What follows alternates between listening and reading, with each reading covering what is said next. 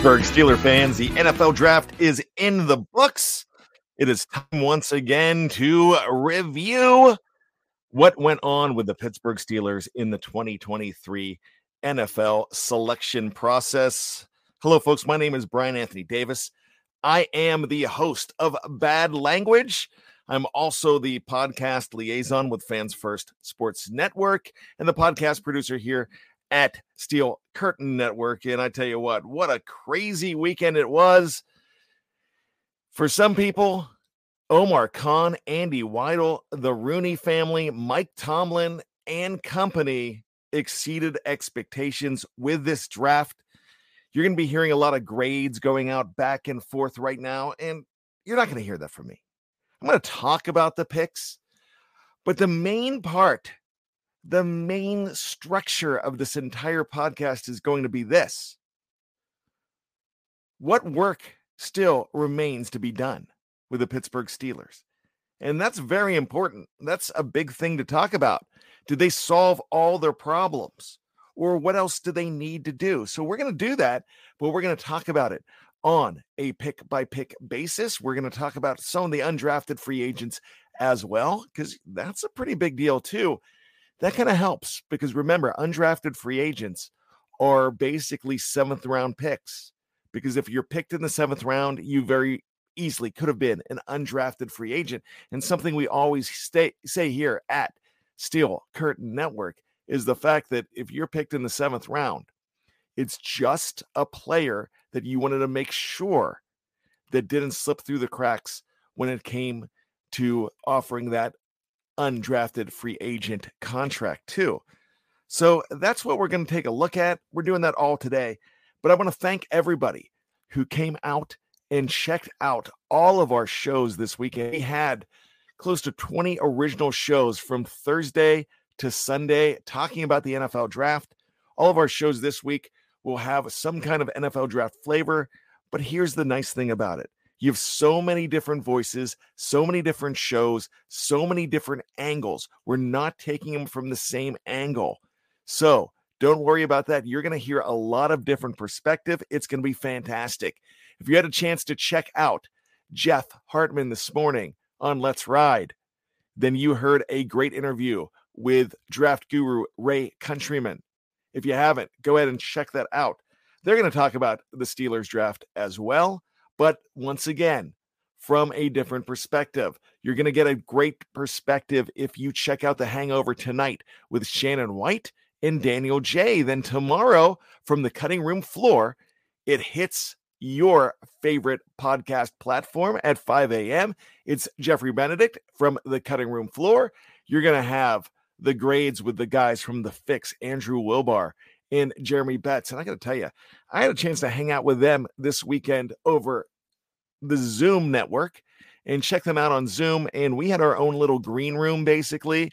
It was our war room slash green room to get all of our podcast, our, our shows out this weekend. So we were able to discuss the work we were doing and everything we were doing. And then we got to discuss the picks and listen to guys like Andrew, listen to guys like Jeremy. Oh, man, it's absolutely fantastic. Jeffrey Benedict, listening to Shannon White as well. Those guys know prospects better than I know prospects and I learned quite a few things. And I got excited about some of these players a little more. And when I found out that they were not skeptical of a prospect, then I was really excited about that too.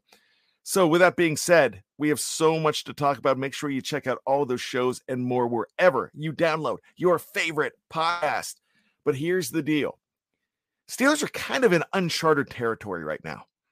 And the reason I say that is because usually if the Steelers get a B minus for their draft, that's pretty good.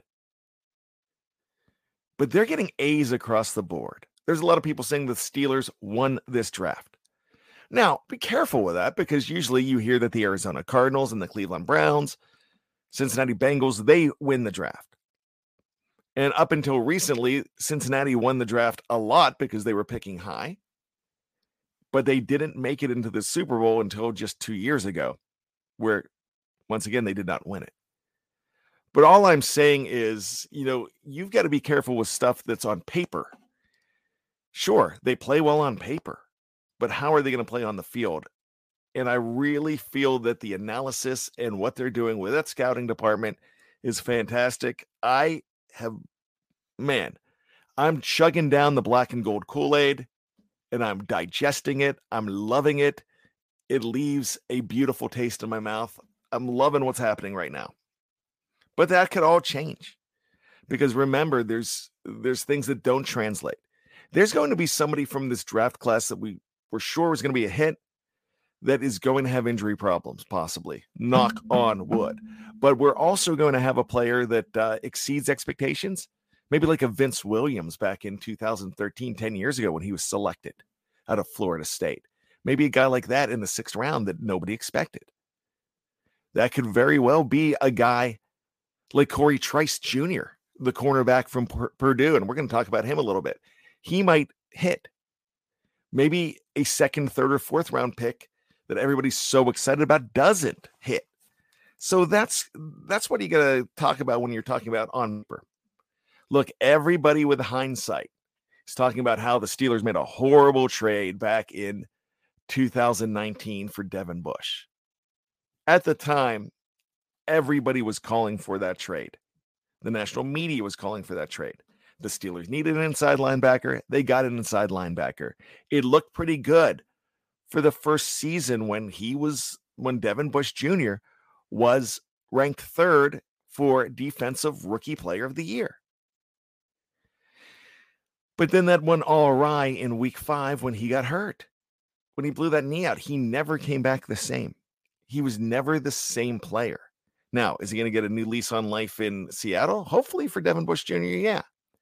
And if he does well, I applaud him. I think that'd be fantastic. Did not work here in Pittsburgh.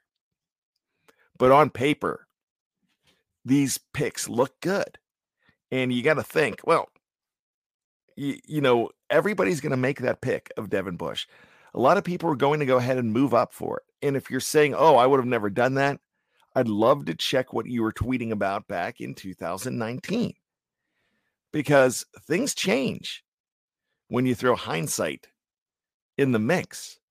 Just like Max Yasgur's farm back in 1969, there was only about 100,000 wet, muddy hippies there. Now, there was were about 2 million people that talk about going, that went. They didn't go. But now that it's popular, oh yeah, I was there. So that's that's one of those things that you can go ahead and bring up and talk about how you were right. They should have never taken him, but a lot of people were really happy with that pick. Now, because that pick went awry, when the Steelers went ahead and traded up for Broderick Jones, there were a lot of people unhappy about that pick until the next night when they traded down to get that fourth round pick back. They traded down 12 spots in the third round and were able to get back on the clock for that fourth round, which, man, it was going to be a long day without that pick.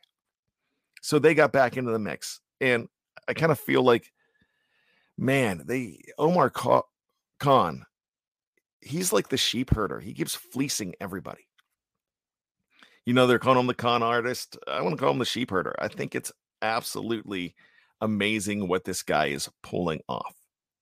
So, with that being said, we're going to go ahead and get into each individual draft pick, but we're going to take a quick break and do them all one through seven minus five and six because, hey, they didn't have one. So, we will be right back after this on the show that they call Bad Language from Fans First Sports Network and Steel Curtain Network.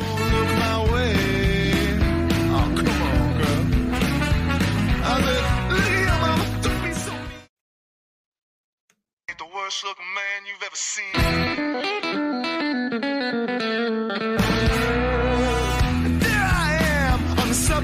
Welcome back to Bad Language. My name is Bryan Anthony Davis, and we are doing it. We are talking about the draft. Man, that was a long draft season for me.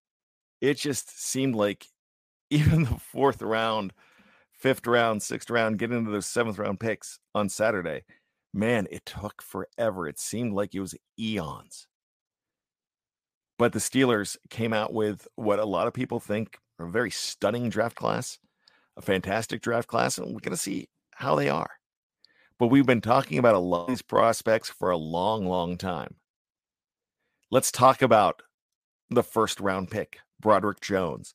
They go ahead and trade up three spots with the New England Patriots. And people were on Twitter and on social media saying, How can you trade with the New England Patriots? They're rivals of ours. You know what? They're not a, a division foe. And Bill Belichick probably relished taking that pick away from the New York Jets because he sees them twice a year.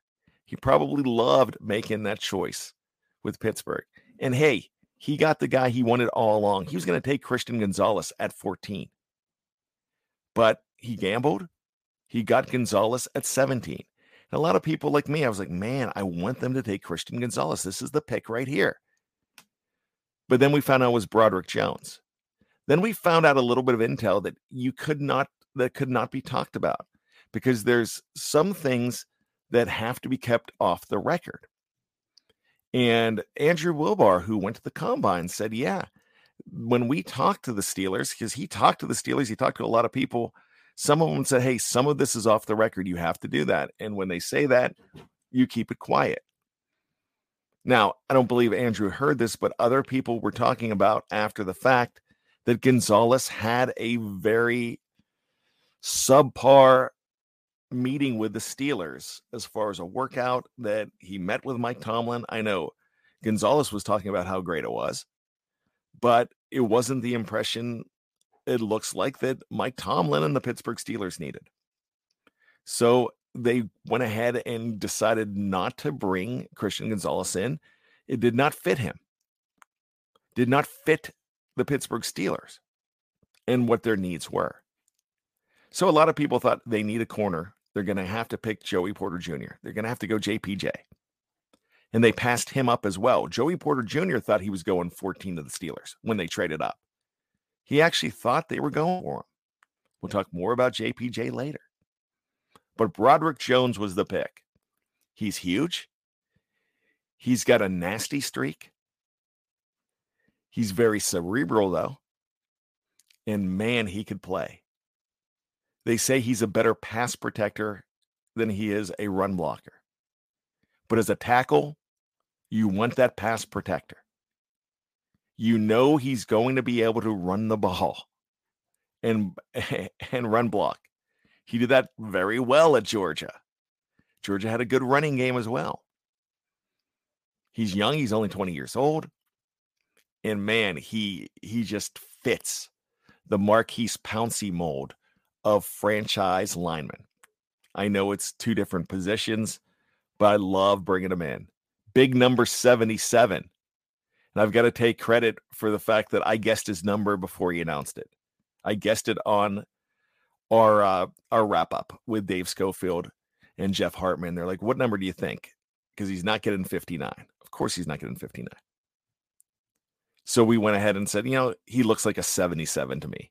I had no clue that he was honoring a fallen teammate who died in that car accident back on January 15th or so, not too far after the national championship game. So, Broderick Jones is your guy. You're protecting your franchise quarterback. You're also opening holes for Najee Harris on that line. Najee Harris has got to be thrilled. Jeff Hartman kept on saying, Hey, we're all talking about Kenny Pickett, but Najee Harris has got to be excited. Jaylen Warren has got to be excited about this guy. And of course, I'm sure they are. This really helps your offensive line. You didn't necessarily need an offensive tackle first if you needed a corner, but you're addressing the future. And the problem is, you don't get a corner at number one. But then let's flash back to October 30th, October 31st, whenever that trade was made, when Omar Khan pulled off a heist and the Chicago Bears went into the tank. Oh my gosh, they went into the tank. Didn't win another game. And they end up with Chase Claypool going to the Chicago Bears and the Pittsburgh Steelers getting the first overall pick in the second round. And that's a big deal because they had 20 hours to decide what they wanted to do. This is where I'm loving what the Pittsburgh Steelers front office did. They had every opportunity to trade that pick, especially, and I thought they were, I was almost going to guarantee that they were going to do it to, to recoup. But when you look at what they got, and I'm talking about the Arizona Cardinals in that deal, when you're talking about what they got in return for, from the Tennessee Titans, they might have gotten another pick next year, but they didn't get anything extra this year. So they didn't really recoup because Tennessee wanted a pick in return. So it wasn't that favorable for the Steelers.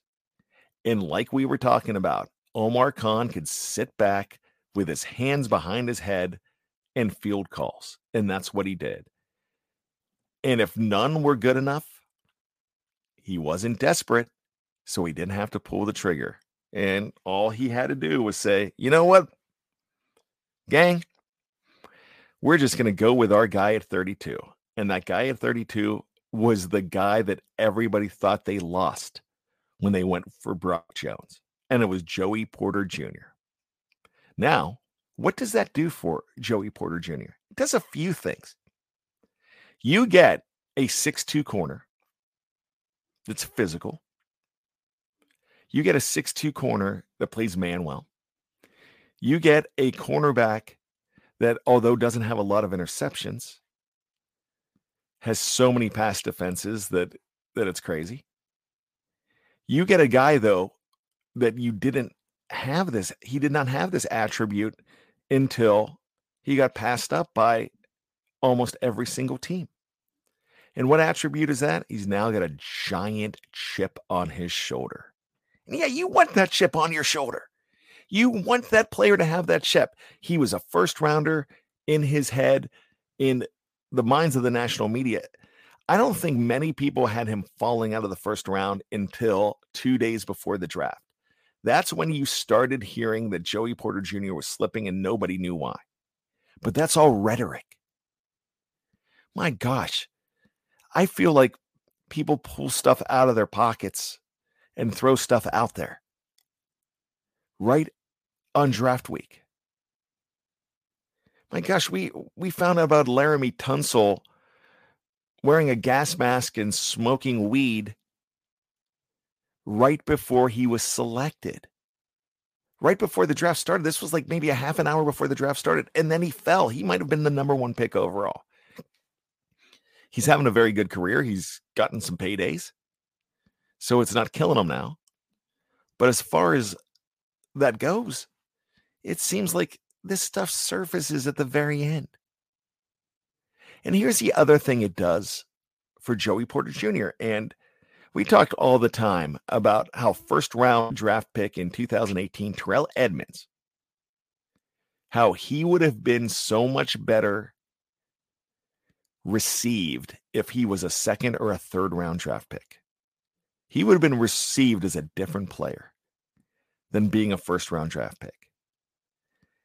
Now, Joey doesn't get that extra year on his contract. He doesn't get that extra option being the first pick in the second round. But Joey knows the culture in Pittsburgh. Joey was born into the Steeler family. His dad was a player when he was here. He knows all about the culture. Not only was he a player, he was a coach. I believe he went to school with Dino Tomlin. Played basketball, played football with those guys. Those guys knew each other. He's already entrenched as a family member. And it was really cool to see him at his press conference wearing his dad's hoodie with JP on it and also the uh, salute to Dan Rooney on the side. He was wearing that. He was wearing his dad's hoodie. That's to me, that's absolutely fantastic. This is great to have him in the fold. But the fact that he's a number two draft pick, he does not have the pressure. I think he could have handled the pressure, but he doesn't have the pressure of being a number one. Interesting side note in 1999, Joey Porter was selected in the third round for the Pittsburgh Steelers. The Arizona Cardinals in 1999, and I'm not sure what round, I need to look it up. They selected Paris Johnson. In 2023, the Pittsburgh Steelers select Joey Porter Jr., and the Arizona Cardinals select Paris Johnson Jr. I just think that's absolutely fantastic. I I love that kind of trivia. I that's something that doesn't usually happen. You you know, legacies every single year come into the draft and are selected, but it's very rare that they're selected by the team that their father was selected for. So I love hearing about stuff like that. All right, let's go ahead and uh, finish up on Joey Porter Jr. Not only is he excited about playing in Pittsburgh, he's excited on playing with Patrick Peterson, and that's going to be a big deal. You have a guy that's willing to learn. You have a guy that would have been a first round pick, and a lot of people would have been fine with Joey Porter Jr. being the first round pick. I would have been fine with it. I was fine with Broderick Jones as well. I was saying, hey, there's a list of five or six guys coming into it that I want them to take. There was a list of a couple that I did not want them to take just because I didn't think they fit. Like a Lucas Van Ness. I think he's fantastic. I think he's going to be a great player. Packers got a good guy, but he's a little bit of, I don't want to call him a project, but there's a waiting game on him. So there's guys that I didn't want, but maybe about six or seven that I wanted.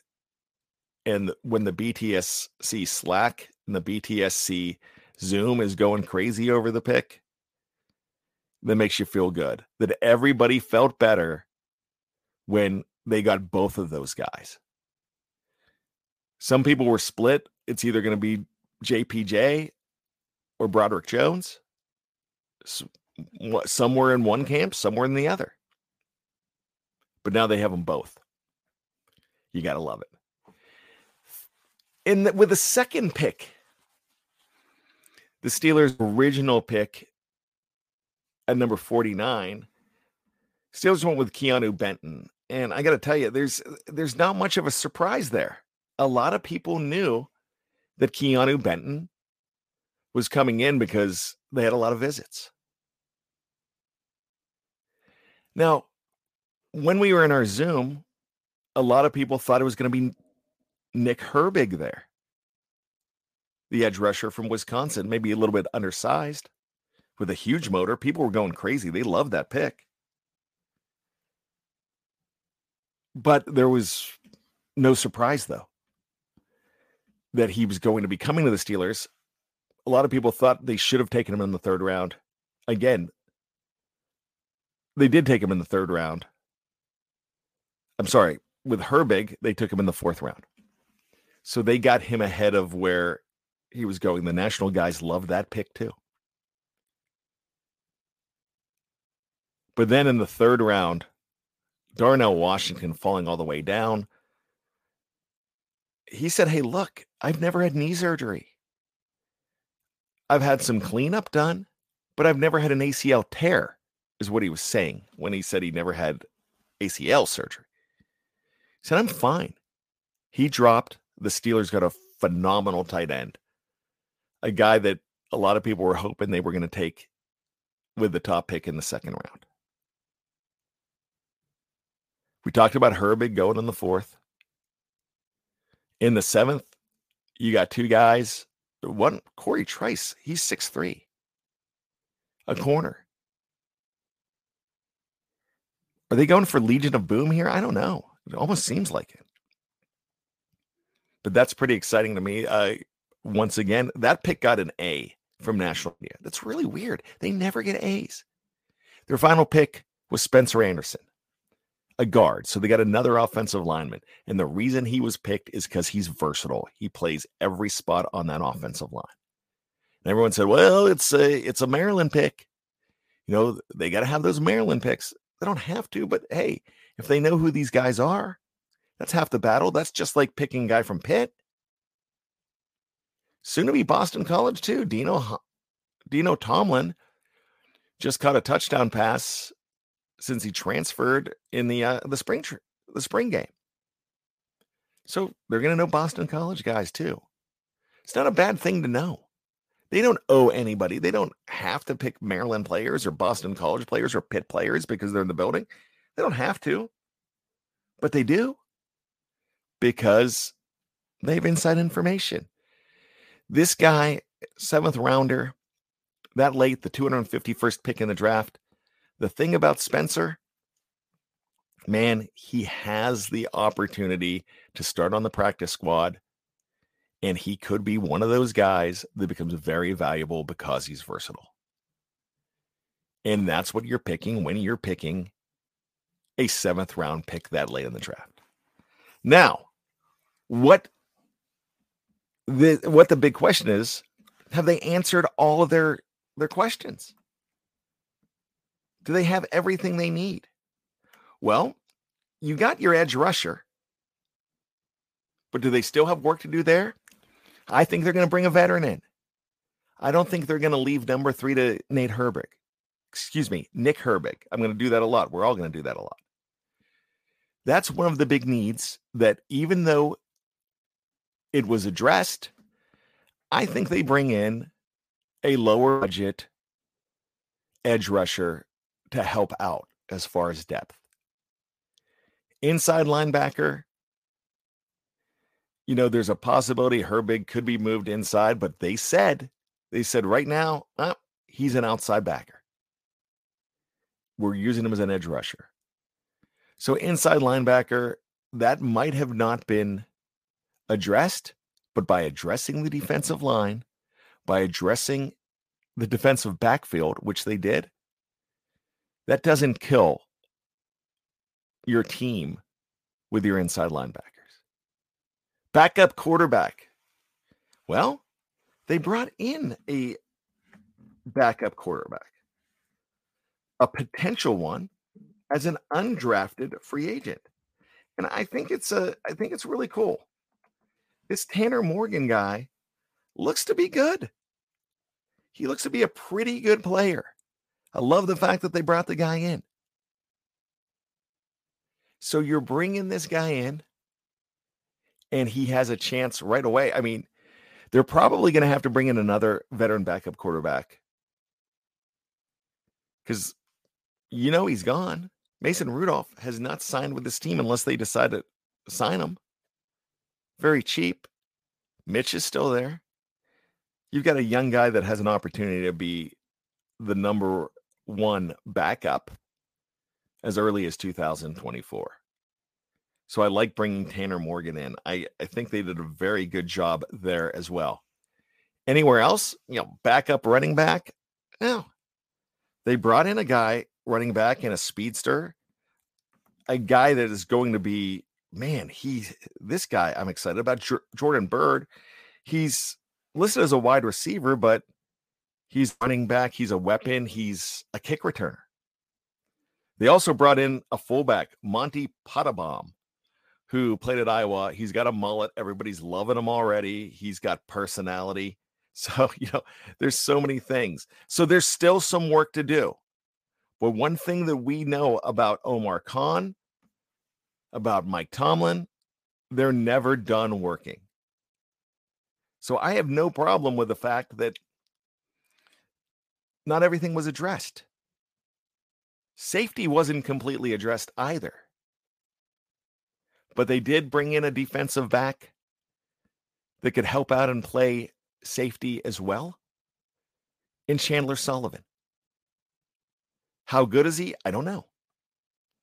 But they're addressing it. They're addressing everything. There's still work to be done, but there's a lot less work to be done now because this draft was really good on paper, but it's going to be how they play in the field that's going to tell the tale of the 23 NFL Draft and the Pittsburgh Steelers. Make sure you check out Steel Curtain Network for all your Pittsburgh Steeler needs. We're going to have so much of it. It is going to be glorious. But in the meantime, my name is Bryan Anthony Davis. This has been Bad Language, and I'm not apologizing for nothing.